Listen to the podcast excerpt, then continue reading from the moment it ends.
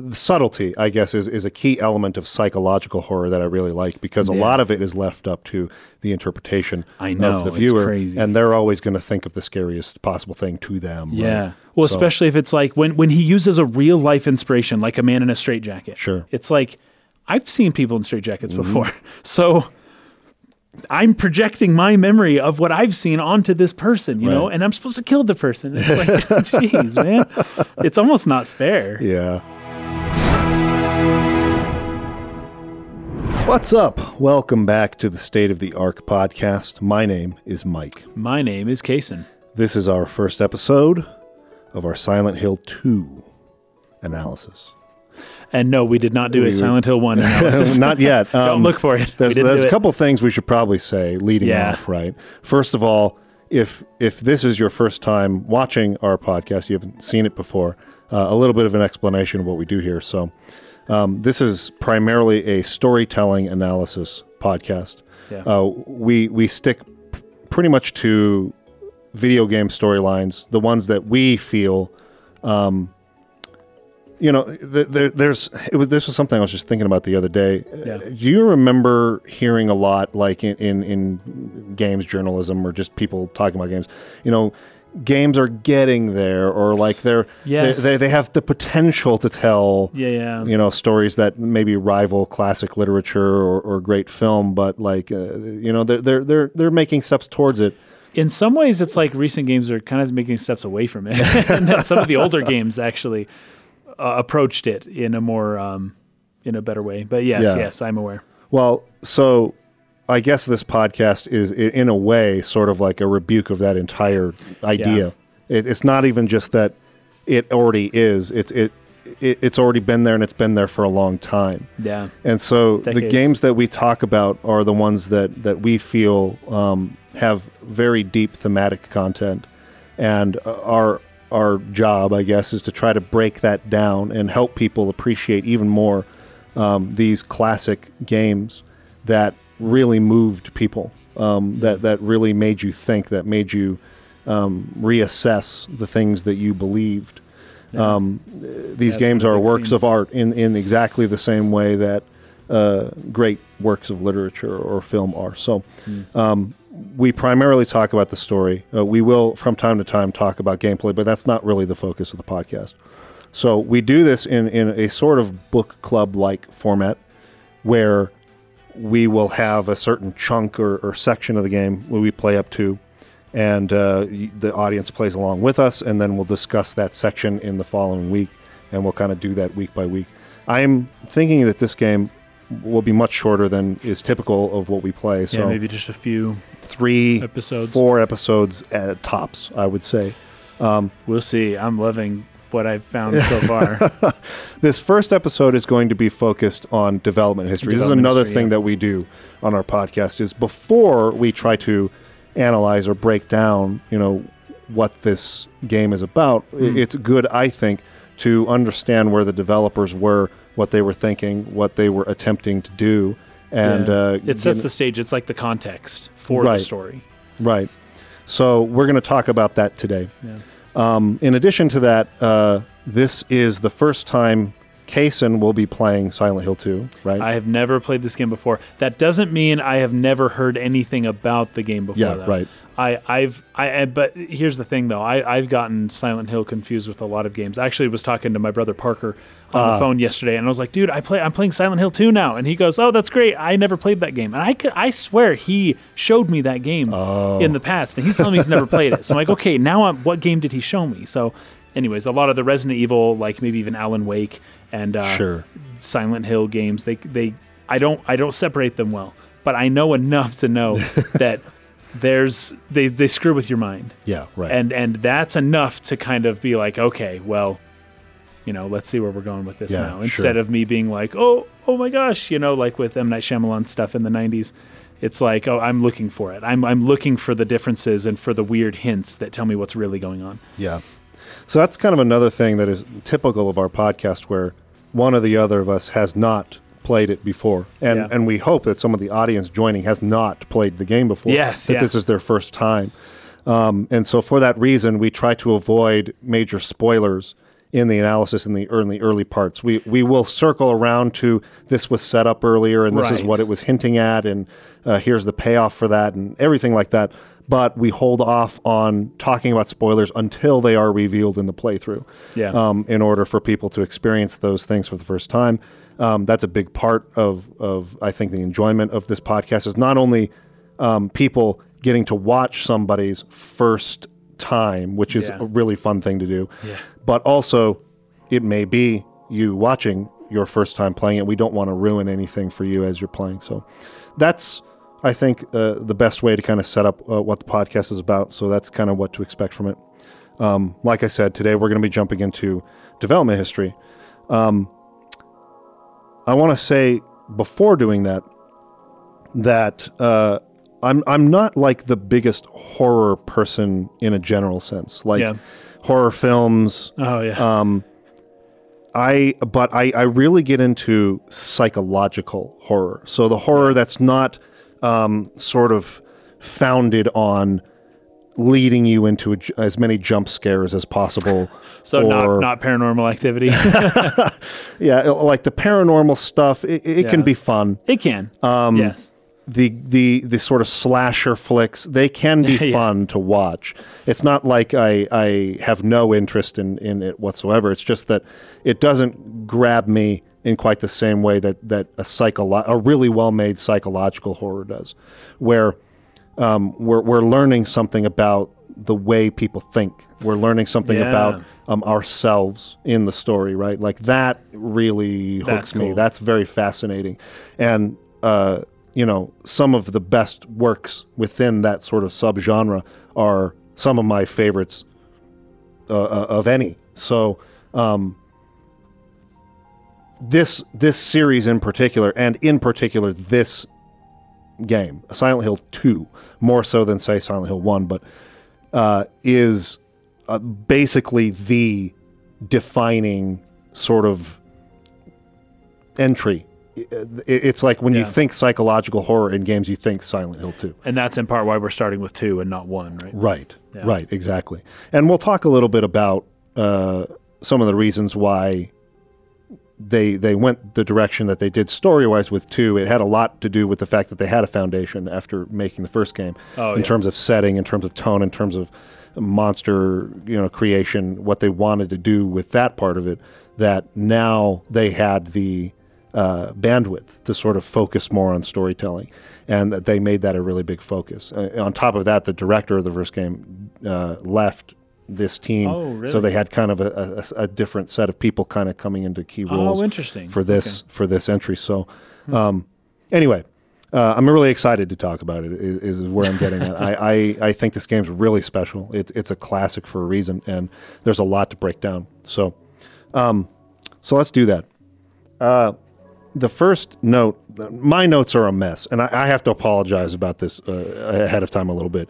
Um, I did not have time to, because when I'm taking notes and I'm, I'm reading interviews and things like that, Yeah. I'm, I'm putting them in order of when I find them, not necessarily Ah. in the order of what makes sense to So talk about. So we might be jumping around a bit. That's but fine. but usually the day before, I'll come into the notes and then reorganize them Okay. into a thread that makes sense in terms of talking point. And I did not have time to do that Mm. Okay. this time. Gotcha. So my notes are literally just completely scatterbrained, and hopefully uh, that'll be okay. Hopefully I'll be able to navigate that. but the the first quote uh, that I have here is from. Uh, I want to get his first name in here as well. I, I'm just going to refer to him mostly as uh, Sato uh, throughout um, this. Takayoshi. Takayoshi Sato, yeah. Yeah, he he was not the director of the game, which is interesting, but he seems to be Yeah. more or less the the crux upon which the game's decisions narratively Yeah. rested on. He he there was another writer they had on too, but he seemed to That be the one to conceive Owaku. Yeah, Owaku. Hiro, Hiroyuki Owaku. he he Sato, I mean, uh, uh, he conceived this storyline. Um, He was a CGI and like art director, so he came up with a lot of the visual style of the game. And that's Um, cool. So the visuals are in this game are great, by the way. They like the camera work and a lot of stuff. It's really beautiful. Um, but yeah, he was the CG and character artist, but he also started to just kind of write the game, and he was like a general writer. Um, and he based it on Crime and Punishment. Yes. That was like, I thought you would. oh yes, I didn't know that. that. As soon as I heard that, I was like, oh, this game's gonna be deep. This game's gonna be good. Yeah. It's all about well, Crime and Punishment. We did a book review on that once. We did. a very long time I was ago. about to bring that up. Uh, it's actually on YouTube. If you go to our archive channel, the Resonant Oh, cool. Archive, it's still up. There's a whole playlist of our sort of uh, breakdown and analysis of crime and punishment. So um, some of that's going to be reemerging, I think, in Yeah. in what we talk about here. But I, I thought, in particular, you'd be really excited about the Dostoevsky. very stuff. excited. But here's a quote from from Sato here. He says, "Most people working for game companies are game freaks, but the Silent Hill team are artists and programmers first, and mainly artists. Silent Hill 2 is not a typical game because most of our staff didn't grow up playing games. Because of this, we hope to provide the gamer with a different sort of game." I feel like uh, that kind of plays into some of the thematic ambitions uh, of Silent Hill 2 in particular. And I mean, I don't know how you felt about the early portions of what you've played, but Yeah. it, it's not necessarily like the smoothest. no, the camera, the camera cuts and and the direction and the the controls are a little a little bit awkward.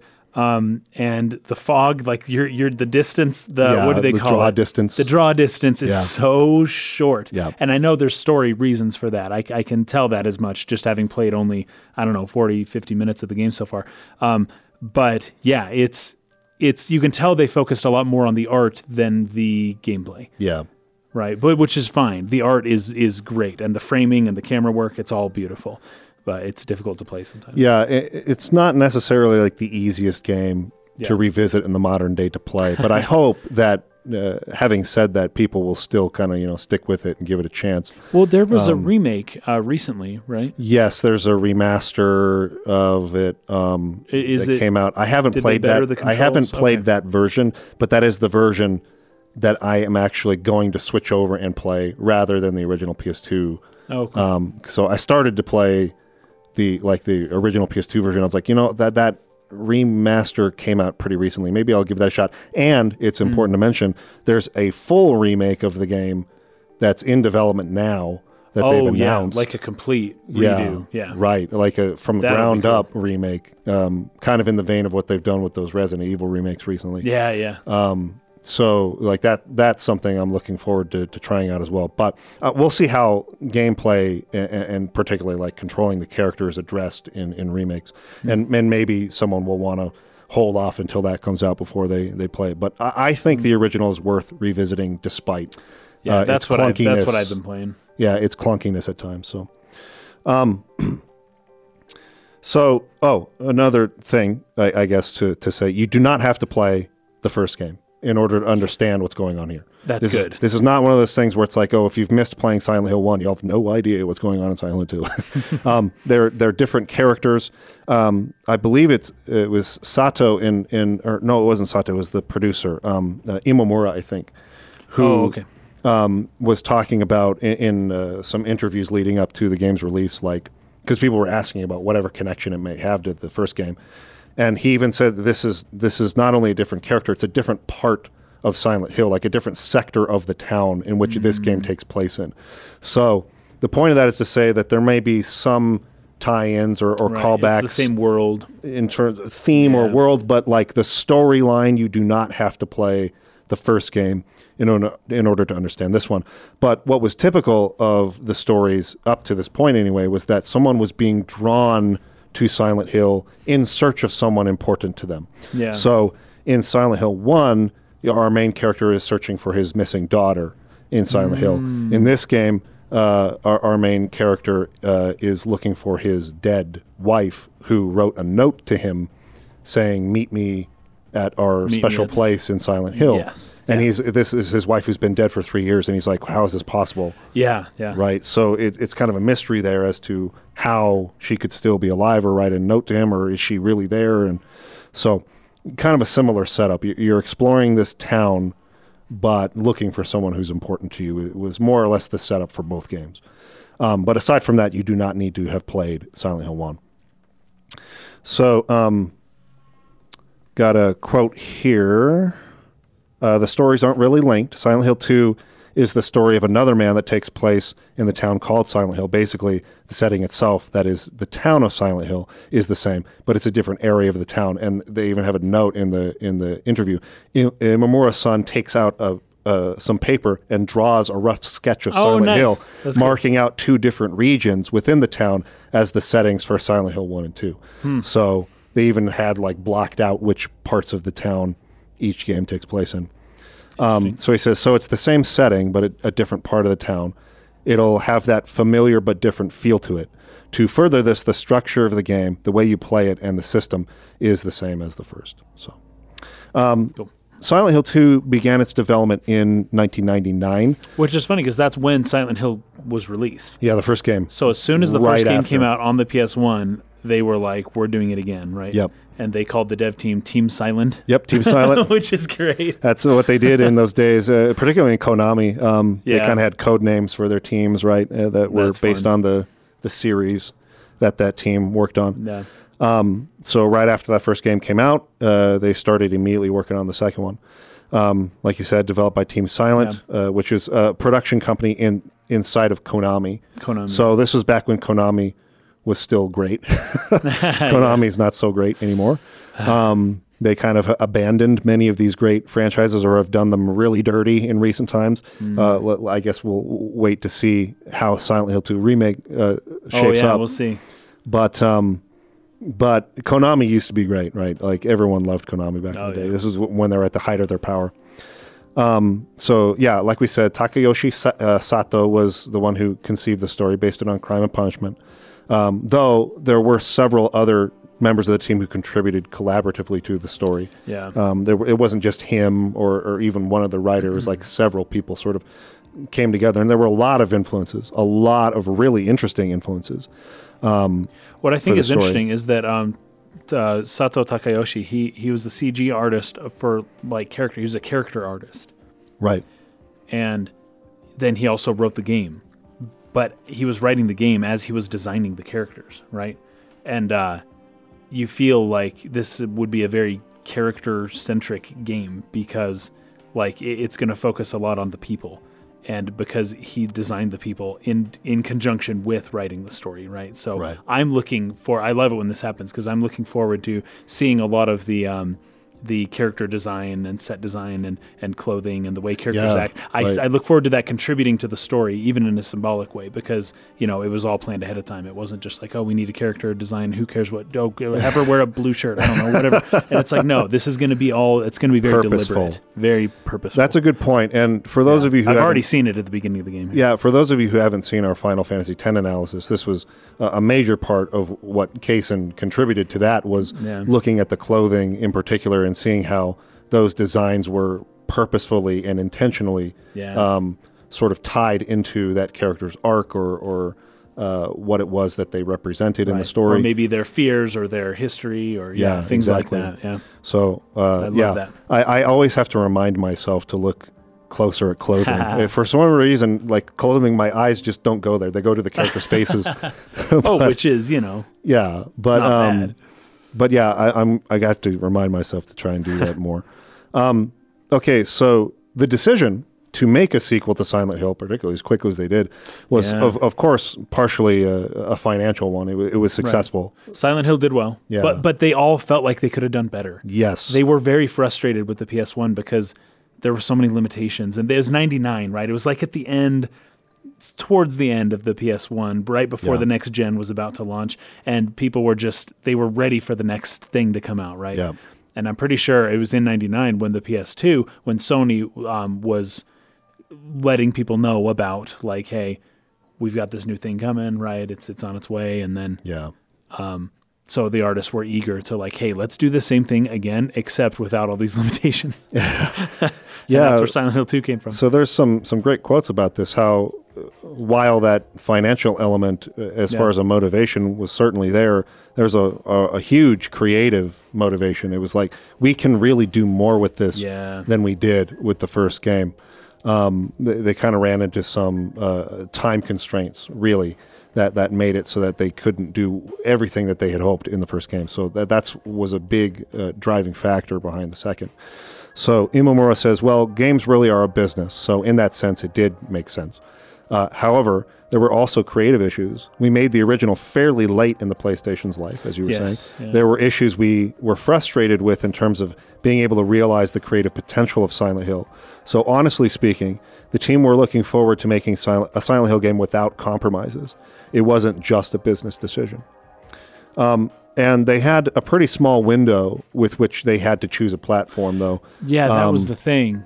And it was almost like it was either like the Dreamcast or the PS2. Like well, they- yeah, because that's all that was out. yeah, They didn't have uh, dev kits or really much exactly. information They yet They didn't know enough on the Xbox or the GameCube. or the GameCube. and so I was like, well, PS2. It's going to be PS2. We already have this Yeah. great um, relationship with Sony. right. Um, the PlayStation was a very strong brand in terms of uh, market share um, Right. over like the Nintendo 64. Yep. So it, it just made a lot of sense to kind of stick with that. yeah. So um, so that's what they did. But they did almost almost right away as soon as they learned more about the Xbox. An Xbox version of the game was quickly worked Oh on yeah, they ported and released. So Yeah. they did have a port to Xbox. and I, I've heard there are differences in the in the different Yeah. versions of the game. I have not played the Xbox I wouldn't version. know, but yeah, some there are subtle. Just be aware, I guess there are subtle differences between the Xbox and the GameCube, or not GameCube, or the, The play, the PC and then the PS2. Yeah, Yeah, right. So, um, since the setting and atmosphere, right, were kind of already established by the first game, uh, this this time around they they really developed and worked on plot first, Hmm. versus say environments or mechanics or systems first, Yeah. which is generally the way game developers do things. Usually, you build your systems and you build your game, Right. and then you write a story that sort of supplements that game, right? yeah. well, that's like um. Oh, who's the director of uh, Xenoblade and Xenosaga? Oh, Tetsuya Takahashi. Tetsuya Takahashi talks about maps. right? his whole thing is like maps. Like make the maps. You know, everything needs to work with the map. That's clearly his his Yeah, idea first. He he, he loved well. That's kind of the develop the philosophy he's developed for the, Yeah. the Blade games, the, The Blade, Blade games, games, in yeah. particular. Um, so anyway, because that was all done, they decided to really focus on storytelling, and, and that's that's why the storytelling in this is really as amazing It's as like it is. really good. Yeah, So in multiple ways, it's so good. Yeah, so we got a quote here from Sato. He says, uh, "Making Silent Hill, we just thought about making something horrific first, and then worked on the plot. Generally, um, well, so with the That first shows. game, with the first game, right? yeah, Generally, uh, we'd make the scary environments first, and then make a story to fit those environments. So." When making Silent Hill 2, we already knew roughly what the environment was going to look like, so we could build the entire story before designing the game. We think that this makes the town of Silent Hill a more realistic place overall. Um, he's asked a question here by the uh, interviewer at IGN What is the origin of the creatures and monsters in Silent Hill 2? In other words, what uh, part of your everyday existence have you uh, used to create these creatures? And Sato says, although I did not design the monsters, because they have another guy, Ito Masa Masahiro, who uh, designed, Masahiro Ito. who, Yeah, yeah. yeah, designed the, the monsters. yes. The team's consensus on the monsters' look uh, was that of soured flesh. Soured flesh. Like, what's up with that, man? Yeah, I, I thought that that was like a really interesting term. Yes. Um, and this kind of plays into uh, like the overall theme of what they wanted the visuals to do. Yeah. Um, I, I have more quotes that we'll get to in a minute, but they really wanted this to be something that revolted people but attracted them at the same time. You know what's so weird though? There is a connection between those two. Sure. Like people talk about a, a car wreck or a train wreck where you can't look away. yes, Like every now and then, like if something ugly happens, you look away. But if something truly horrifically ugly happens, you can't you, can't look away. can't help it. You can't Yeah. help but look at what has happened. And there's probably some evolutionary reason for that. Like Yeah, I've heard all I, I've heard stories such as like uh, like um, chimpanzees. If there's a snake that shows up, like they stare at it, and they mm-hmm. they will not take their eyes off of that snake until it's out of completely gone forever. Like they will obsess over it Right. until it's gone. And like, there's got to be some predator prey kind of like instinct there, where it's like if like the image of soured flesh is something that like we talked about in our podcast on Xenosaga about the collective unconscious and the Oh, the idea of the snake that's burned into your collective memory Sure, yeah. because it's something to stay away from, but it's Right. something that you have to recognize. So you've got to you're in a way drawn towards it, but your mind also knows to stay away from it. This without your conscious mind registering anything. Well, you can think at throughout history. There's also like the idea, the general idea, going back a billion years, stay away from a dead corpse Yes. it's dead. It's dis- diseases come from dead corpses. Like however the ancestors of our of ours learned it, they did eventually learn. You don't touch those things. Like Yeah. those things are not safe, right? Right. And even more so than the image of a snake, the image of a, corpse A dead body. a is corpse. something that has been burned into our collective psyche for a billion freaking years. And it's like you don't, you just stay away from that stuff Yeah. and um, I feel like there's something in that there. So when they're when they are talking about soured flesh to Yeah. make to make the monsters, it's like they're tapping in to an old ancient part of our of our psyche Mm. that predates everything that we're familiar with. That is so old and that all of us share, and that is the prim the primal like fear of of, of a dead rotting corpse, and Well, how it- you you are to fear that thing. You are not to go near it. And in particular, a human corpse, right? And- Yes, and well, of your own species. Yes, that, is, yes, yes. This is something that they also talk about. uh, That's that more I'm what I mean I'll is to, of your yeah. own species. Right, right. Because like a, a crocodile will go eat a rotting body. I, Right. I'm referring to seeing your own species. Right. I, I, I was playing off that because I, I Good, knew that good, that's what good. you meant. Um, Okay, thank you. uh, I'm, I'm, I guess, adding to that point in that that was specifically part of what they wanted to do with the monster design in this game.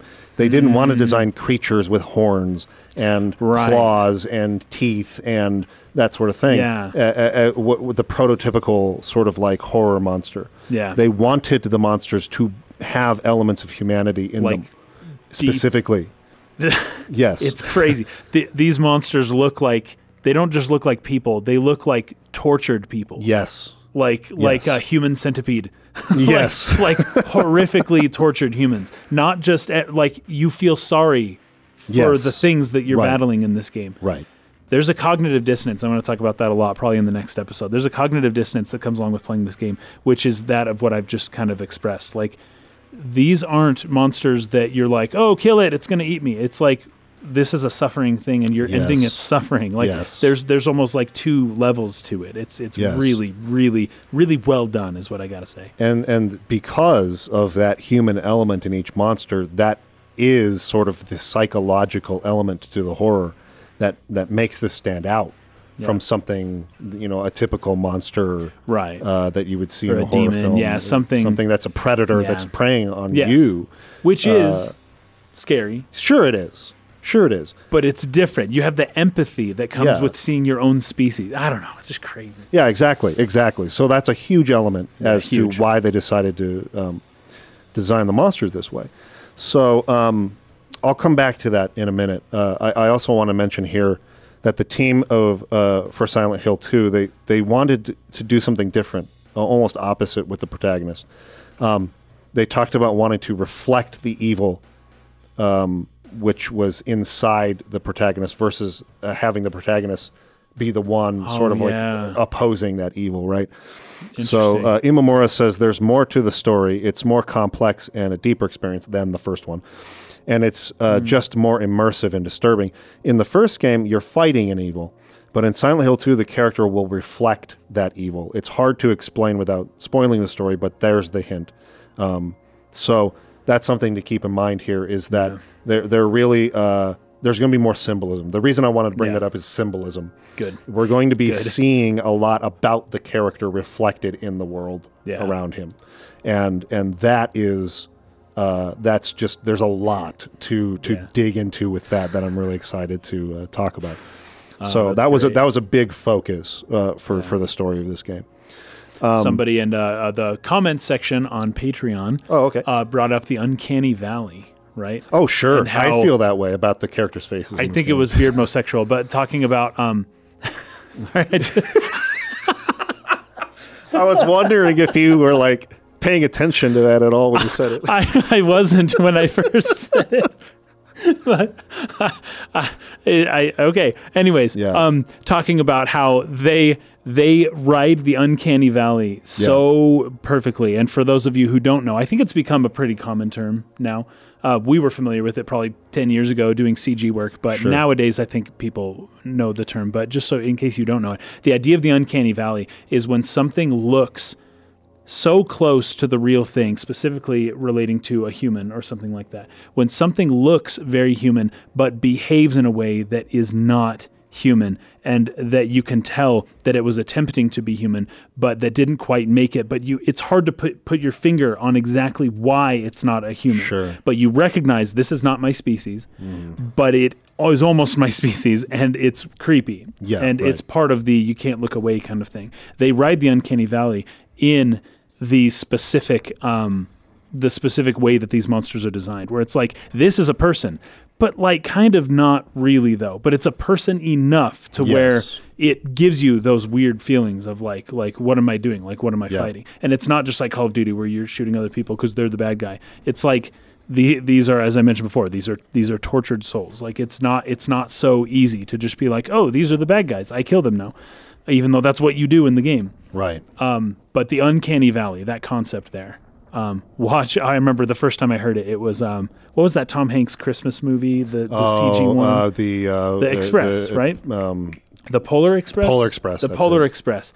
That was supposed to be this perfectly lifelike. Oh, you can't tell the difference. Or Final Fantasy: The Spirits Within, sure. where it's like, oh, they look like real people, and you watch it and you're like, yeah, but but not really. they also kind of look scary, They right? look the weird, uncanny yeah. valley is just like the horror of something that's like almost human but not, right? Yeah. Um, okay, so I, I I really thought this was interesting. Um, Yeah. Looking at some of the influences for that that they drew upon when when writing the story for this. So uh, Sato says we looked at movies like Adrian Lyne's Jacob's Ladder. Have you seen that? I have not seen. I that. haven't either. I, haven't either. I feel like we Maybe should we should watch it on. like before we play the game almost, Should we? or, or maybe I don't know. Should we do it after? I don't know. I don't know. I can. But- I can do it. We can do it. I can't watch Yeah. it with my wife though. yeah, uh, I, I'm I'm kind of interested, uh, particularly because they mention it by I, name. I heard but- in my research, I heard Jacob's Ladder come up several times, and I did actually watch a trailer for it. Yeah. wa- and and um, I don't know what's going on there, but it looks like a very creepy film. I would love to watch it though, because I love I love uh, horror films. Yeah, for sure. But I don't really want to watch it alone. Uh, we'll have to see uh, if we can maybe set something up for that. Maybe with It the patrons or great, something would be cool. yeah, that'd Um, be awesome. So, and then movies from David Lynch. Of course, David Lynch has a, a really great Yeah. style and Mhm. flair for that kind of thing. And gets into um, some of that psychological stuff. Oh yeah, Yeah. huge in a huge way. They also bring up Hitchcock, Of uh, course, yeah. uh, David Fincher, David Cronenberg, um, Hmm. but they also brought up painters like Francis Bacon, and oh, interesting. I don't know if you saw this. I would have assumed um, Hieronymus Bosch or something like the horrific, like Oh, sure, yeah. Well, Rembrandt is another one that Okay, they bring sure. up. So, um, uh, but, but Francis Bacon, huh? but I don't know if you saw this. There's a there's like a behind the scenes DVD that came with this game. Uh, is it where they interview him in like a dark alleyway with like a brick wall and their flashlights? And No, like, um, Okay. they're like in the Konami offices, like talking to him. okay. And Uh-huh. and I didn't see Sato in particular actually speaks English through the whole thing, which I thought was pretty interesting. Oh wow. Um, but the other guys are speaking Japanese. But um, they they the okay, I see the- Francis Bacon now. Oh geez. Yeah, so the Oh my god. the the monster we should put some designer, of these up. The guy who designed the monsters, right? Wow. Um, he talks about that being his inspiration, and he shows a bunch of paintings in the behind the scenes documentary little Yeah. thing of of uh, Francis Bacon's work, and it's like, whoa, dude, like this is like not only this is like Hieronymus Bosch though. This it's is- awesome. It's a really unique style. Like Yeah. It, it's kind of unlike anything I had seen before, and um, so yeah, we'll we'll put some of those paintings on this on the screen. But Wow, that's incredible. yeah, uh, so Francis Talk Bacon, about talk about looking at something you can't look away from, yeah, yeah, but that's like Right. horrific. yeah. See this this is the uh, this is the link here to the making of Silent Two. Um, that they put in the, the Oh, Discord there you here. go. Cool. So you can look that up on YouTube if you want to watch it. But Awesome. there's some pretty cool stuff in there. I should. So then uh, Imamura adding to this says certainly David Lynch, uh, his style has influenced the series, uh, particularly uh, with Silent Hill 2. Twin Peaks is one of my personal favorites. Oh, there you go. Okay. Yeah, I, I know Parker's a big Parker's a big fan. Fan. I've seen it. I haven't seen the new like season, but yeah, very, Yeah. very creepy psychological. Yeah, uh, psychological horror. Uh, Twin Peaks is yeah, great. and just so people know what I'm talking about, they 20 years ago the show came out, but then they made season three like two years ago. Yeah, so everyone's older. It's like a whole different thing. I Yeah. don't know. I, I I may watch it at some point, but yeah. Um, so I, I kind of just copied this whole block here Um, because I just thought it was interesting. Uh, there, there's several like sort of like real life references and, and elements that inspired uh, Silent Hill, the creation of the town itself. So in the original scenario, the developers designed Maria and James with dual personalities. Maria's other personality was uh, Mary, a reference to Mary Kane, uh, Jane Kelly, Jack the Ripper's last victim. oh, I think I saw this on Wikipedia. Yeah, while yeah. James was Joseph, a reference to one of Jack the Ripper's suspects. So those names were chosen specifically to kind of surround the, the Jack the Ripper okay, real life reference, right? okay, but also Mary and Joseph, Oh, sure. Mother I gue- Mary. yeah, I guess that- that could be the case as well, yeah. Um, Bethlehem, you know, all that stuff. Interesting. Wow. Eddie Dombrowski, who's a character in the game, his name was taken from the actor Eddie Murphy the really? beginning phases of production, while Eddie was originally designed with a pleasantly What? optimistic personality. So his personality. I guess was I don't know this guy yet. So. Um, his- this is like an original scenario, so these things were changed. for, oh, like, the- I what- see. Oh, okay. But like earlier on, the, these names were chosen for these reasons, right? Uh, the name Angela, which I think is like the first girl you come across in, In the, the game, cemetery. right? Yeah, yes. right. Yeah, I believe so. Was derived from Angela Bennett, the name of the protagonist of the 1999 or 1995 film The Net, and Laura's uh, from the 1970 novel No Language But a Cry by uh, Richard D'Ambrosio. D'Ambrosio. Uh, the developer satirized the perceived accessibility of firearms in the U.S. I liked this by allowing James to find a handgun in a shopping cart. I liked that. Those darn Americans. clever. um, there's also indications that the layout of Silent Hill was based to a certain extent on the town of San Bruno, California. So Well, that's fascinating because um, there. Okay, at the very beginning of the game, you see this. You're in a town called, and I put it right here. It is called. What's up with this?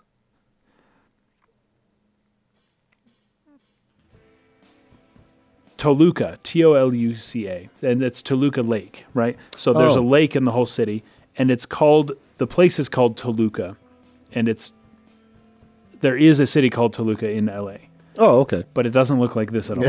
so so they took the name of Toluca, California, and then put it onto the design of San Bruno. Is that it? I guess so. yeah, California? maybe. Uh, but the word Toluca and the name, it has some um, Toluca. Well, what is it called? Pele. Give me a sec. So Tolutepetl means the hill of God. Well, the hill of the god Tolo. It's one of the gods. But anyways, we're gonna get into some of this stuff a little bit later. But the names were chosen on purpose, I think. Right. Absolutely. So Yeah. Toluca is the city of Tolu, and then the city of Tolu is built around a hill and then a lake. So Yeah. it's all right there, and it's based on like a god. So that's perfect. Mm, okay. Um, so the backgrounds I was talking about a little bit earlier were based on this concept of simultaneous repulsion and attraction, right? Um, uh, the art director, was saying, I wanted to create something that would really disturb the game player whilst attracting them. Something with an aura of mystery, right? Yeah, that'll do it. Um, that'll do it. And the bathroom, which is like kind of the, beginning? first, yeah, like right Yeah. where you appear in the very beginning. That was the first environment that was modeled in the Oh, whole game, and it, it kind of served as like a template or like a bible for the way that the interiors of the rest of the game were designed thereafter. Hmm. And Sato talks about going around and taking uh, a lot of stills, like photos of different, like you know, old buildings and, and abandoned places and Yeah. overgrown or, or rusted or you know sort of uh, just abandoned uh, old buildings and things like that and they spend a lot of time just building that first area, that first environment, that bathroom where he's looking in the mirror, that kind of like classic shot. This one Yes. back Yeah, behind us like- here, where he's yeah. he's looking at himself in the mirror, right? Um, but the uh, they had a different rationale that sort of applied to the exterior visual backgrounds. Uh, Here, they wanted to give the idea or the impression that the city is way larger than you imagine, right?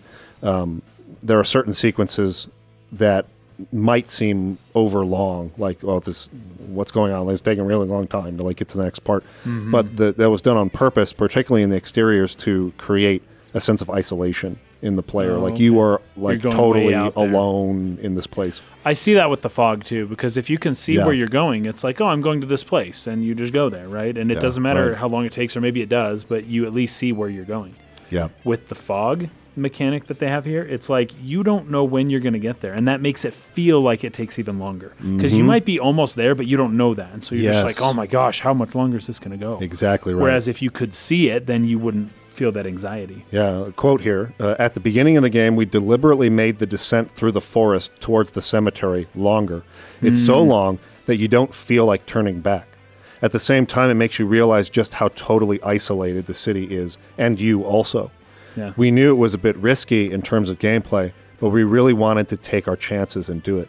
So that's intentional. Anytime you feel like, wow, this is a really long way to the next part, it's because they're trying to show you how totally isolated not only you are in this town, but the town itself is to anything else around it. Mm, that's good. You're that's good. really far away from anything else. Yeah. You're totally isolated. You're alone nice. in this place, right? So they they w- were really trying to create that sense. Um, so here's a, a quote from uh, Masahiro Ito, the monster designer. My basic idea in creating the monsters of Silent Hill 2 was to give them a human aspect. In the beginning, the game player would believe they were human. So he wanted you to Yes. Yeah, see it first what I and think, oh, that's another person. Yes, and it's kind of shadowy and it's shaded, and you can't really tell Mm-hmm. Right. what's going on. Yeah. Right. And then as you upon closer inspection, you'll you'll find out it's a monster, right? Yes. Then I proceeded to undermine this human aspect by giving weird movements to these creatures and by using moving like improbable angles for their bodies yeah. uh, based on the mannerisms and movements of drunk people or the Hmm. tentative walk of very young children. Okay. The idea for the monster in the straight jacket, which is the kind of that first one that The you meet in the game, yeah. right? Uh, hit me as I watched a programmer friend of mine who works here. Uh, one day he came to see me. I saw him coming from a long way off. His hands were in his pockets, close to his body, and he was wearing a sweatshirt with a hood. Uh, he also was listening to his Walkman and walking in this cool way. So that's how I got the idea for the monster. Wow. so you know the silhouette of his buddy in a jacket, you know, with his hands in his pocket, hood on, kind of walking toward him. He sees that just shape approaching him. He's like, "Ooh, that's a monster design. I could make, Yeah. you know, straight jacket kind of uh, look or, or, or silhouette, I guess, for this monster." So I thought that was That's kind of funny. That's cool. Uh, got another quote here from Imamura. One example is this character who basically looks human. You see this character and you perceive a human being, and you might let your guard down. But when you come closer, you might notice something else, something not quite right with that person. The player has to make this judgment, but that person is far from human and very dangerous.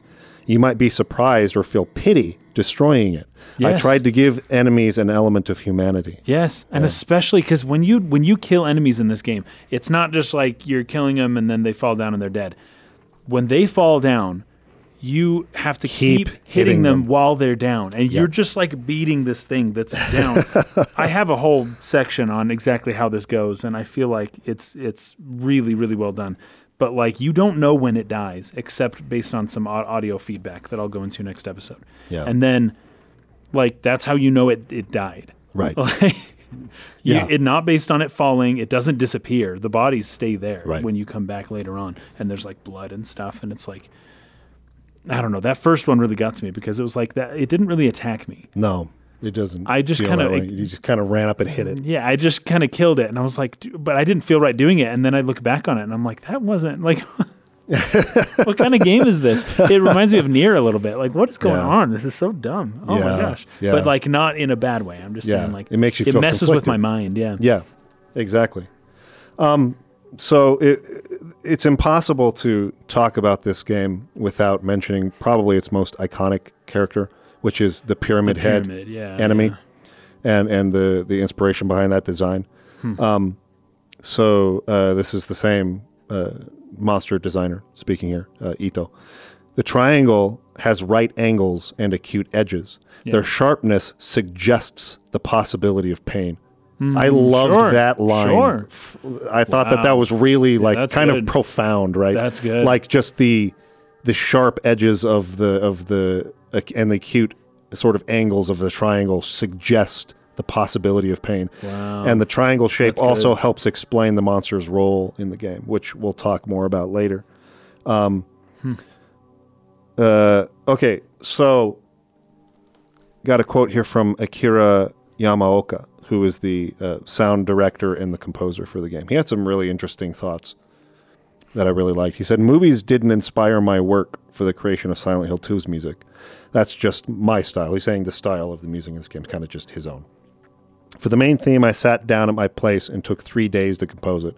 I didn't think that melody, or I, I I liked this line. I don't think that melody is the most important thing in a piece of music. However, for this theme, I based my music on a sad melody with a strong beat. Above all, I want to make sure that people feel something listening to my music. So this is something I've touched on a little bit, like a long time ago, back before the podcast kind of became this uh, storytelling analysis thing. Oh, Back yeah. when we used to just pick topics and things like that. yeah.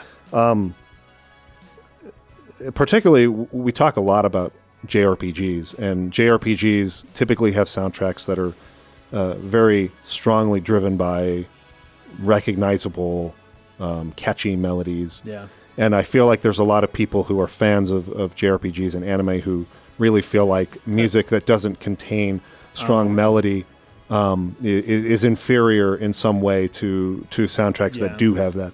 especially like from the 90s like the Yeah. 90s soundtracks were almost always melodic it was very difficult to do anything unless it was you know had a very strong melody Well, yeah, in a lot of ways, because of uh, the limits of what they could do with pixel art animation, the music suggested the emotions. Mm-hmm. that's right yeah right. that's right Um, and uh, so, anyways, it, it just kind of was traditionally written that way. But it's always been my feeling that um, melody is not the important part. The important part is what what are they supposed to feel in the scene? Like that the music is written um, to supplement the storytelling, not to sort of supersede it or, or to make the, the, the player or the viewer go uh, like come out of it to go, wow, that song's awesome. yes yeah, yeah. right?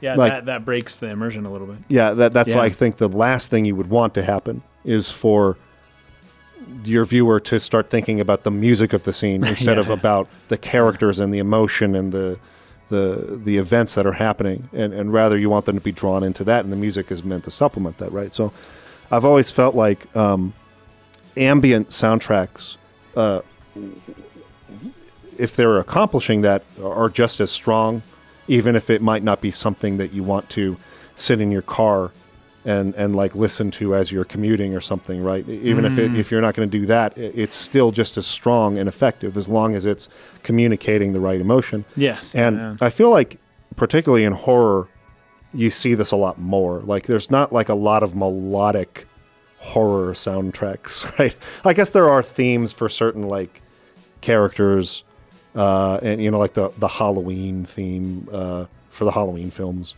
You know, Oh, yeah. i- i- it's not like it's not Yeah. there. It's just that like typically you you have a lot of um, pads and like creepy sounds and things that go into a soundtrack for for a horror film. It's more, it seems to be more accepted as uh, ambient music seems to be more accepted in this genre than In it is in others. yeah But the the Silent Hill 2 soundtrack is really interesting. It's it's a really interesting, really unique soundtrack.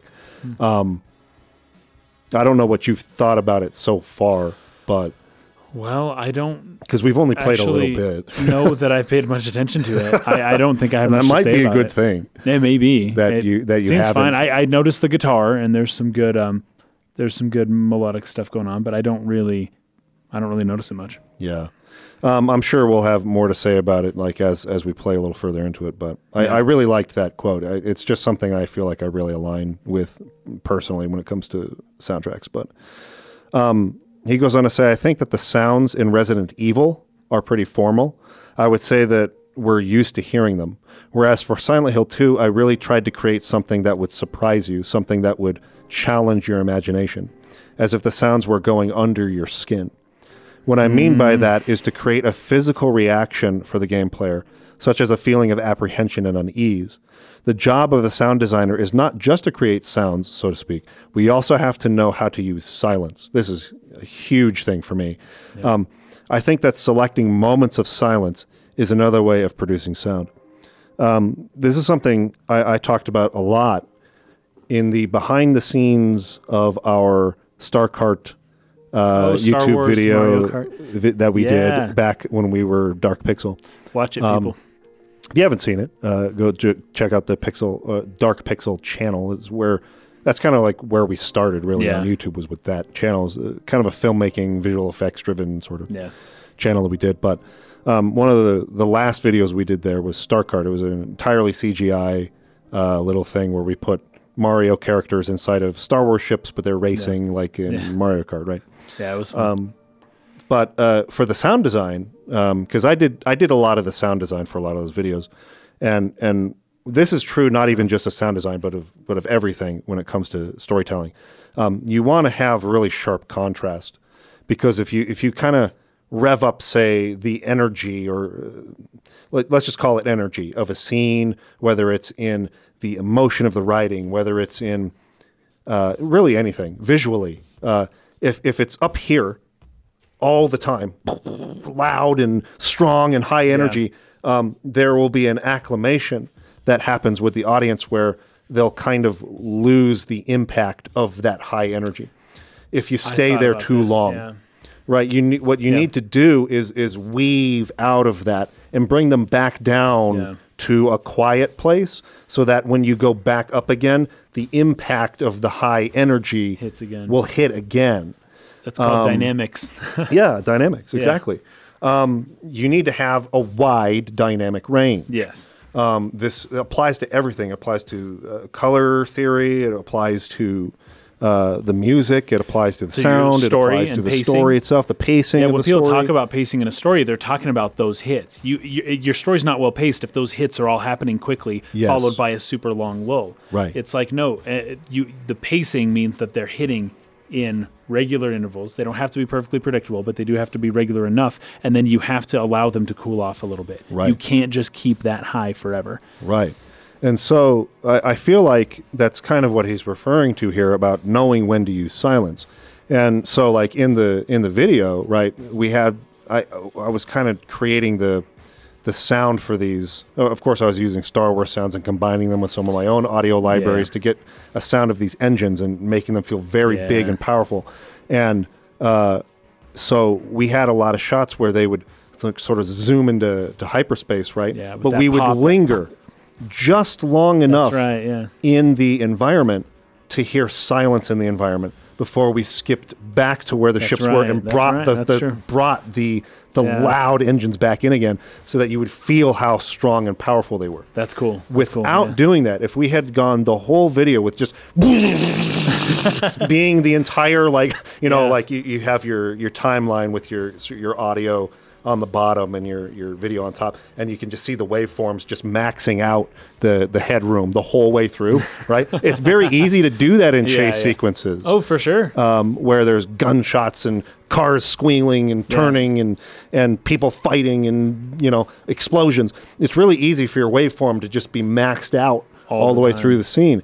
I think it's really important in order for each one of those, particularly ones that are meant to have impact, like a character getting hit or something like that that we care about, that we remove. We come back down the sharp contrast curve Yeah. down here, and then bring it back in Let again. people experience the Yeah.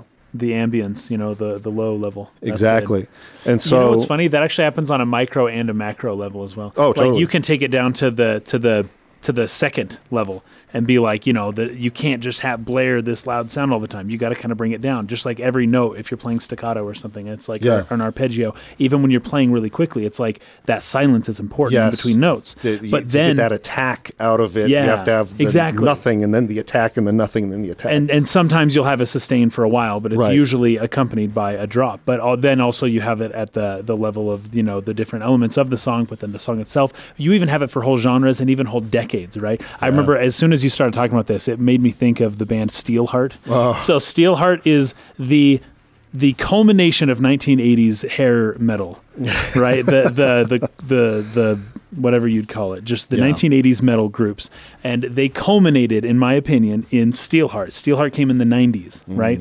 And this is around the time Nirvana showed up as well, Mm. Right. And you had, I feel like, the whole decade of the 80s, you just had that peak. You were just Yeah. hitting the peak over and over and over. all the time. Everything was just like boom, boom, boom, boom, boom, boom, boom. And Steelheart, it was like um. I love their music. They're all really talented musicians. But it's like watching a fireworks show and just having the whole show be the grand finale without Right. and it's just grand finale and then it's over. And it's like oh yeah, your heart's beating, like you're you know, but at the same time it's like I can't take much of this. yeah, it's too much. And that's why hair metal and that heavy metal, that you know, that Van Halen, the Steelheart, the Motley Crue, it just it kind of it just kind of died off into this more chill, this more grunge, this different Yeah. kind of music, Movement. and you know, it, it warped into something else. And anyways, you can see it almost in the way that music, even over the course of decades, how you have to have that cooling off period. Yep. And it, it, when things are true at multiple levels of analysis, you know that it's just a principle. It's this a- is just a true fact of Yeah, life that you're dealing just an with. overarching, universal Yes. sort of principle. people can only deal with the peak with with go get it you know go hard go strong they can only do that for so for so long Yeah, and so particularly when it comes to sound design and horror, as he's saying here, um, you really need to know how to use silence, and so that was a big, uh, big part of focus for for him when producing the sound for the game. nice Let's see, we kind of come back to the producer here, uh, Imamura. In Silent Hill 2, fear could be defined in terms of what you don't see that makes you feel afraid, right? Mm-hmm. that's true though the unseen is is that's almost the definition of fear it's Yeah. just not knowing Not knowing. like you fear death because you don't know what happens when you die right. That's why Don't you're know how afraid it's of going it to feel Yeah, to I not don't know. exist. Don't know how it's going to like. What is that going to be like? and as much as someone can answer those questions, they're not really answering the whole No. question. It's you Right. still don't know. And the fact that you don't know, it's just like entering a room that's pitch black. It's like what's in that room? Whatever your mind can freaking conjure up. That's what's in that room. And it's it's freaking scary. Mm-hmm. Yeah. right. Find a freaking light switch before your mind imagines that a velociraptor is going to eat your head and you just run away screaming. well, and think of it this way too. There's no way that I could conjure, as hard as I tried, as many questions as I asked. Yeah. The scariest thing to you, You're right. only you can Oh, create dude. that. Yes. in your own mind. So I think Um, what a yeah, lot of really great horror directors will do is they'll they'll leave the reveal for the monster as long as possible Yeah, because that's smart. Because when the audience can imagine the worst possible thing, Yeah. it's going to be Yeah. scary for everyone because they're all imagining something slightly different that to them is the scariest Yes, thing. it's right? called projection. Yes, right. projection. and that's what the genius of this game in using the fog. yes, where you can't see more than 10, 15 feet in front of the character is Mm-hmm. so genius because when you know that things are there, but you can't see what is there, your mind fills in the freaking gaps. Yep. It's the reason why when old ancient people a thousand years ago, they draw a map and they draw their little circle of where they lived. And then they'd freaking draw monsters on the edge of the app, map. And they'd be like, this is where the monsters are. Okay. and it's so funny because it's easy to laugh at, but we still do it today. Sure. I love it because now it's like, oh, we know all about Earth. And then it's like, yeah, well, what's in space? And we're Yeah. like, what is in space? And look, watch freaking space movies. It's monsters. It's like crazy Yep. aliens with 12 heads and like they're just trying to kill everything. Yep. Like the, the, what the mind conjures up in the unknown, which for us at this present moment is outer space, is no different from what the ancients conjured up in the ocean or elsewhere around them. It's like it's freaking full of monsters. Okay, anything you don't know about is full of monsters. it's like a fact of life. It's just Yeah. how the world works. It's crazy. Yeah. So yeah, I mean it's it's important. Uh, the subtlety, I guess, is, is a key element of psychological horror that I really like because a Yeah. lot of it is left up to the interpretation know, of the viewer, crazy. and they're always going to think of the scariest possible thing to them. right? Yeah. Well, So- especially if it's like when when he uses a real life inspiration, like a man in a straitjacket. Sure. It's like I've seen people in straitjackets mm-hmm. before. So I'm projecting my memory of what I've seen onto this person, you know, and I'm supposed to kill the person. It's like, jeez, man. It's almost not fair. Yeah. Um, uh, let's see here. So Imamura goes on to say in Silent Hill 2, uh, no, wait, I already read that one. He goes on to say, We use the fog and the darkness to create a situation Mm-hmm. There where you you, don't know what is out there. The Yep. fear is of something abstract. It's there, but you don't know what it is. Exactly. So you were you were hitting the nail on the head with that. Oh, that's great. Uh, he goes on to say, I'm aiming to create fear which gets deep into human instinct, not making the fear by surprise, but by creating a feeling of anxiety. I would like this uh, to surge the fear little by little in the player. So this is another thing I like about it too. Is like horror is a really popular genre for indie devs Oh, for yes. whatever reason, and, and for indie And- filmmakers in films too. Yes, like Paranormal Activity was done on the budget of like twenty grand. Or Yeah, something. it doesn't cost a lot of money. it's very low cost. They're yeah. usually contemporary settings, so you don't have to have elaborate costumes. Uh, so they're cheap to make. Yeah. But I Oh, think Blair Witch Project. Blair Witch Project, big one yeah, we were in high exactly. That's exactly right. so they're cheap in terms of like the cost of producing. But at the same time, I feel like they can feel cheap because a lot of times they're just trying to hit you with a big surprise. It's not so much scary, other than it just is a shocking moment that for a fleeting instant, you know, raises your heart level and it sinks back in and you go, ugh, like they got Yeah, me, yeah. I guess, or, or it, you know. but what's really great about this subgenre is a, a layer upon layer building up this just general anxiety and unease and uncomfortable feeling that you can't shake and that just it gives you chills deep into the bone. It's not relying on the jump scare to get you. Mm-hmm. Yeah, it's it's going to continually increase a different i think more effective fear instinct that just like keeps rising up to a climax that kind of works around the storytelling and to me is much more yeah. artful much more difficult to achieve. And so uh, that's that's something that they were very cognitive of when they were making this. And it's something that i think makes silent hill 2 very special. Um, you're not going to get those moments where you know you're walking through and, and, and you hear like the rise and it's just building up to and it's just gonna you're gonna see someone show up in the mirror scare you that's not what it's going after Yeah. it's going after something deeply psychological and instinctual It's and like something that will disturb you long after the game is Yes, over, and it's not right. just because it made you jump once. yes It's because like you're thinking about it, and it's like it's wedged. It's like a worm that wedges itself deep into your brain, and it's like deeper yeah it's there, you know. Yeah. So Sato has a quote here where he says that. Um, uh, actually, I don't want to. I'm sure I don't want to miss something. Oh, yeah. So he says uh, psychological horror has to shake humans' hearts deeply. Shaking people's hearts deeply means uncovering their core emotion and their core motivation for life. Everybody in, uh, is thinking and concerned about sex and death every day. And if I want to scare or shake or touch the users or spectators, then we have to think deeply about those things, right? yeah, So i- we have to think about what motivates people. We have to think about uh, this. This again digs into the psychology of it. The psychology. I was going of to say, right? yeah, this is something that we did touch on a little bit at the very last episode of our Xenosaga podcast. Um, but the idea that like, well, this is Freud. It, the, this is a lot of this game is going to be Freudian, Yeah. and um, the idea of death anxiety, which as um, Keith in our final episode of Xenosaga, he brought up um, Ernest Becker's work um, and the the fear of death and and how like that drives humans in everything they do. It's like the fear of death, almost like the fear of missing out, right? Sure, It's- yeah. And and the idea that fearing missing out is that you don't know. You don't know the future. You don't know what you're going to miss out on. Like it's it's still part of this unknowing thing. But a lot of it does stem from from the death anxiety, and then the death anxiety leads you to try to live as much as you can while you are alive, Yeah. which leads to uh, whatever maximizes your pleasure the most. That ends up being like the purpose of life, you know. And Mm-hmm. so, you, so when you talk about that, that's true. You're always thinking about dying, but you're also always thinking about reproducing, and you're always thinking about eating. And like the that's like that's that is that is life in a nutshell in, in terms of like Freudian psychoanalysis. Right.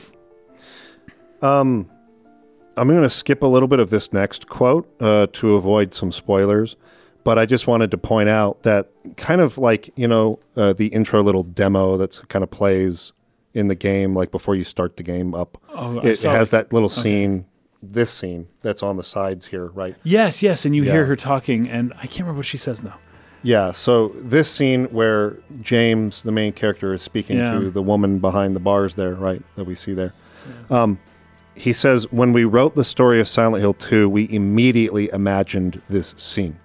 So Hmm. this scene is really important to sort of the, the core thematic concept of the game. Okay, I didn't take notes because I didn't know what they were talking about. Right. I was like, I'm assuming this is going to come later, and then I just kind of skipped Yeah. it. So pay attention 'Kay. to what they're saying in that little demo sequence as you're and just keep it in mind for later. But just just know that this scene is really really important uh, in the game, and that it was one of the very first things they thought of when they were writing the story. Nice. Um, there's another great quote here from Francis Bacon, actually. Oh, great. Not only is he a great artist, but li- the, the, this uh, a wordsmith as well. There's no excellent beauty that hath not some strangeness in the proportion. Oh, sure. No, that makes sense. No, Yep. that that one of the most beautiful lines. I love this so much, and this is actually from Inception. I just I love it when Leonardo DiCaprio is looking at the woman that he's been like living with for like three, 30 years or whatever and i don't know how, exactly how long it had been but he was in the dream world and he was Yeah, stuck. for a long and time. it was his ex his his um, deceased wife who he was with and he was telling her and he was just saying like you're not you're not her. You're not good enough and Mm-hmm. he says yeah, well, the words he specifically says he says you're all of your perfection and your imperfection Yeah. it's just not you right Yeah. and to desire imperfection from somebody to be like you know you you resemble this in a certain way but the imperfection is where like this is to be found right like you're not getting it right because of the imperfections right, Right, because it's one thing to hit the right notes but it's another thing to miss the right notes Yeah, she the the image in the movie is his dream or memory of her. Yes. and he could, could not possibly couldn't capture recreate her. all of the perfections and imperfections. It's crazy. Yeah. But it's so funny because when you look at it that way, instead of being like, oh, you know, she's perfect, you're trying to capture the perfection of, of the woman and all of this stuff. But it's like, no, he, he was also trying to capture the imperfection. And um, there's something deep about that. There's something really cool about the idea of like, like who you are in your imperfection being like a vital part to who you are. Yeah, and not just like this this quest to always be perfect but to like you know i don't know just to, to leave things to leave some things be. I don't know exactly. Sure. you got to decide which parts of yourself you want to leave be or not. But the idea of of the imperfection of somebody like contributing to who they are in in a in a meaningful way like this i don't know. It's just Yeah. crazy. I can't even like talk about it right? So, having said that, I want to read the quote again. There is no excellent beauty that hath not some strangeness in the Yes. proportion. It's like it has to. And in some ways, if something is too beautiful, is too perfect, you hit that uncanny valley. Yeah, sure. And so it's like you need imperfection, but it needs to be in the right dose, right? It Well- needs to be the perfect amount of imperfection, which is one of the ways I've heard one of the things that artificial intelligence is doing is that it's far surpassed human intelligence in certain ways, not in every way, of course, but in certain ways, AI is just so much smarter than humans Right. that one of the ways that they try to convince people that an AI is a person when they try to talk in real life is they make the AI dumber. like they, they purposefully will like create blocks and patches in the AI's capabilities that would then make and people like oh that, Accounting for and human people error, tend to yeah. respond more positively like oh I feel like that was a real person but it's because they had to insert these imperfections into Sure. the AI that then could resonate with people and made people think they were talking to a real person Well, wasn't it um, Metal Gear Solid? When we were talking about Metal Gear Solid, we were talking about asymmetry in nature, right? yeah Um, yeah The the importance of asymmetry, like that, it, it, there's not perfect symmetry. Exactly. And things that become too symmetrical, too perfectly symmetrical, um, pass away. They die off. They leave. They're Sure. gone. Yeah. But you need some symmetry. You need some perfection. But when it becomes too rigid and too perfect, that species just disappears from the fossil record. Right. It's like you're in pursuit of a thing, but the the goal isn't just the thing, right? Like if you can imagine that there's some like invisible hand controlling evolution, like its goal wouldn't be to make the perfect butterfly. And as soon as the butterfly figures out the perfect way to be perfect, it like Dies. that's but that's not okay. Yeah, you're you're not going to move anymore. You're not going to change anymore. You figured it out, but it's not what I'm going for. So you're gone. Mm-hmm. It's funny. Another quote here from Sato. I made it so that the look of the town touches audiences at a deeper level. So it might be connected to my nostalgic memories, but I am not really sure. I tried to depict a town that is desolated, filled with sorrow, yet you can't stop loving it. Here is a backstory of the town. Um, that's great. I filled many logical holes we had in with Silent Hill 1. So I won't get into the background holes, of the town just in case, you know, Okay. that's sort of revealed in the in the story itself, but just know that they they did a lot more sort of like they they reveal more about like what Silent Hill as a town kind of was in its past, right? Versus the first game where it was just a creepy town. Um, goes on to say, I do not think humans would feel fear by seeing a monster with fangs, horns, and such typical scary visual language. Right. I think there are two main factors that evoke fear. First, to see something beyond their understanding. Second, to see uh, the, uh, concealed within it their true self. Oh yes, they put, put hold up a mirror. Yes. They hold up a mirror. The very first moment of this game is that guy looking into a mirror. yes. First of all, the very first the shot. very first thing you see is he's looking at himself and his eyes are dark. The cinematography is beautiful. The lighting is so good because you cannot see his eyes. Yep. He's looking into his own eyes. He's looking at himself, but he's looking into a shadow. yes. Love it. Yes. Freaking love it. yes. Um, so so good, but Right the also when you can reflect who somebody, when you can reflect somebody's own psyche, use their own psyche against themselves, Yes. in a form of artwork like this, like oh my gosh, it's almost unfair, but when it's done well, um, I, it's, it's I the remember way to do things.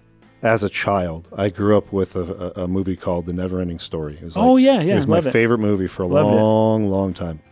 And there's a sequence in that movie of, of trials that Atreyu has to go through. Yeah, that's um, right. That results ultimately in a, a part where he has to look himself in the mirror. and that Ah, this is the point where uh, I think the other character who's telling him about it, men would turn away screaming in Yeah. terror, right? They had to face themselves. And I remember not having, I, I remember as a kid feeling Not like, that's getting not it, scary. right? I know, There's nothing too. scary about that. Me too, man, Why me is that scary? I don't get it. It's like more profound than you could possibly imagine. and now, particularly with this being like the opening imagery of the most revered horror game ever made. Yes, yeah, yeah. As, as a man looking at himself in the mirror, Yes. there's something a lot deeper to that, and, and something that I think we'll have a lot to talk about uh, as we go through this. Uh, I'll, I'll save it for later analysis, but Well, that's good. I'm certainly a lot more aware of what makes looking in the mirror scary now than I was as a child. you just got to live, and eventually everyone figures it out. Everyone realizes there's the monster within themselves, yeah. and as much as they don't want to admit it. Um, So I don't want to say this part yet. I'm going to wait to, to do this until later in the game. But there, I, I mentioned this briefly in the very last episode of Xenosaga that there's an Eros uh, Thanatos sort of Yeah. motif here. Yes. And I'm just going to leave it at that for now because I don't want to spoil the game, but uh, that will be an important aspect to some of the characters. Um, okay, so this is touching a little bit on gameplay. Um, we, we, we, we talked about this briefly at the beginning. It can be feel a little clunky, particularly Yeah, camera, yeah, it does. things like that. Imamura says if we were to make the camera angles as per request from the creators, the gameplay would be difficult. And and we talked about this a lot in our like Final Fantasy VIII podcast, Oh yes, where we right. love pre-rendered Love backgrounds and, and There's fixed camera angles, right? Drawback, yeah. The Yeah. drawback is the the freaking you enter a scene on one side and you come out on another side and you're holding your stick in one direction and now your character is going the wrong way. yeah, Like I don't know because you you almost can't have both Yeah. unless you utilize some type of like a like a tank control system, but that's Yeah. really difficult. And that's what Resident Evil did. Um, Yes. Resident Evil was fixed camera angles, really, really beautiful backgrounds, very artistically chosen, eh, really, um, you know, added to the atmosphere, the horror, and the tone. But moving that guy around is, it's hard to It's do at hard. first. It's hard to like It get is. used to it, right? Yeah. And they were kind of fighting with the same thing here. Like, what's the balance between creating, being able to control exactly what we want our players to look at, yes. Because that helps us tell our story better, As artists, yeah. versus the ease of moving through this environment Mm-hmm. and playing the game. Well, in some ways, the difficulty of playing the game, I know this is, some people bring this up for other games and say, well, this, it's part of the game. and I, to questionable like reaction, at least for me. I don't know, but you can make an argument that the clunkiness of the controls does contribute to The scariness. the of it. scariness of the game, Sure. and just the overall theme, well, feeling, I guess, the feeling of the game. It's in part, it's not just that scary things are happening and that everything's creepy, but also like you don't know when the camera's going to change. You don't know when, um, you know, you're going to enter a new place and have to kind of reorient yourself. Yeah. And at the same time, say with tank controls, it's like you don't know if you're going to be able to get turned around and go the way you want to go before the monster gets to you, right? yeah, exactly. It's like, oh, it's right on me. Turn around. gosh. go, go. right? Like that certainly adds to it. yeah. So he says, uh, on the other hand, if we were to prioritize the gameplay, the camera angles would not look good. We had to struggle a lot to maintain the balance between these two points. If we wanted to make the game image closer to that of movies, we must keep in mind that a game picture is the picture that is being seen through the camera. Silent Hill 2 incorporates many picture effects, which happen just because uh, you're seeing it through a camera. Uh, they do have like a, a film grain sort of Yes, I like filter noticed. on everything. and the the Yeah. um, color correction it's very desaturated everything looks very Oh, almost yeah. grayscale Yeah. and that's what makes those red squares stand out like crazy Yep. We would like to incorporate this technique uh, more in future titles. So that kind of brings me to the end of uh, the research that I did. Did- Were there any notes that we skipped over? just a you? couple so i've got just the way that the, you choose your difficulty level there's the, Ah, the right. action level easy normal hard but then there's like the riddle level E- easy normal yep, hard yep, right so you choose the puzzle and the how hard's the fighting going to be but then how hard's the, puzzle's puzzle, going to be yep. and apparently that affects some other ways that um, of things that happen in the game but i don't know anything about that and then i just have a few quotes i don't even know who said them really Okay. in the town of Silent Hill, a power exists that gives discernible form to people's innermost thoughts. In the same way that a person normally repeats REM sleep and non REM sleep in regular cycles while he or she is sleeping, when the nightmare world approaches a deeper darkness, which is sleep, a phenomenon occurs in which light is almost completely taken away and the world shifts into an even deeper nightmare as the sh- cycle shifts again. Anyways, Nice. that's um don't know what's up with that, but it's psychological horror, man. That's what we're dealing with. That's what we're dealing with. And then the loading screen is just like footprints. Like I don't know, I don't know what exactly. I thought I had an idea, and now I'm thinking they're just kind of random. but Yeah. Right. anyways, that, those are my notes. So I got to go to a train. You guys. Mine too. We got to uh, we got to get Kason in the train station.